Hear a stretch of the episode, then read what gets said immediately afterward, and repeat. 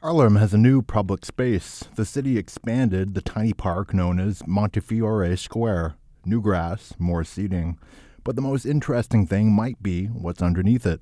Rebecca Robinson has more. The redesigned plaza slopes down along Broadway in West Harlem. Dozens of newly planted trees dot the grassy area and line the perimeter of the park. Sarang Sharma and his dog Candy just live across the street since we've been here for the last year and a half, oh, this has all been blocked off, right? Now, like, this is her favorite place. I take her off leash and she just runs around on the grass. So she loves it. I love it. It's convenient. It's fun. But what he and Candy cannot see are the upgrades to the water infrastructure beneath the park a vast network of water mains and storm drains.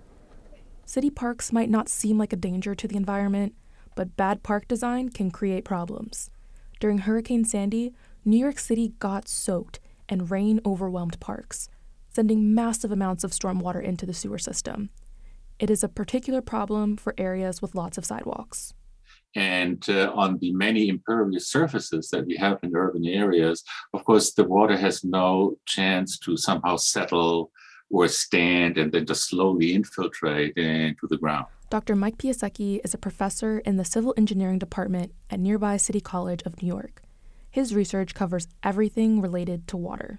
And so at some point, all these masses of water sort of collect at a certain point, and very often the, the systems simply get overwhelmed. And by overwhelmed, he means that sewers fill up and send all that nasty stuff into the rivers. So when the city looked at redoing Montefiore Square, they tried to come up with ways to hold the water during storms, to keep it out of the sewer system until the rain stops.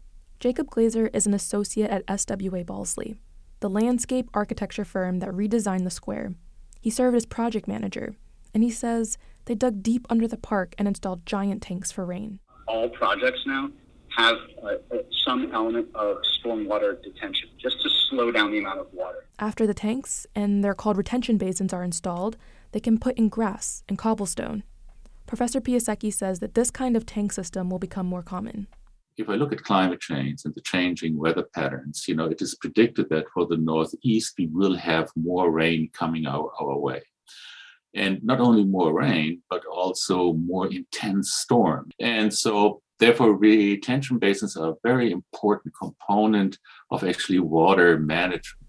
An upgraded water management system helps to protect the local community from potential damaging floods but parkgoer Jency Carty is more excited about the visible upgrades to the park.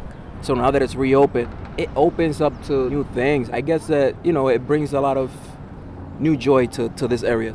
And keeps a lot of bad stuff out of our river. Rebecca Robinson, Columbia Radio News.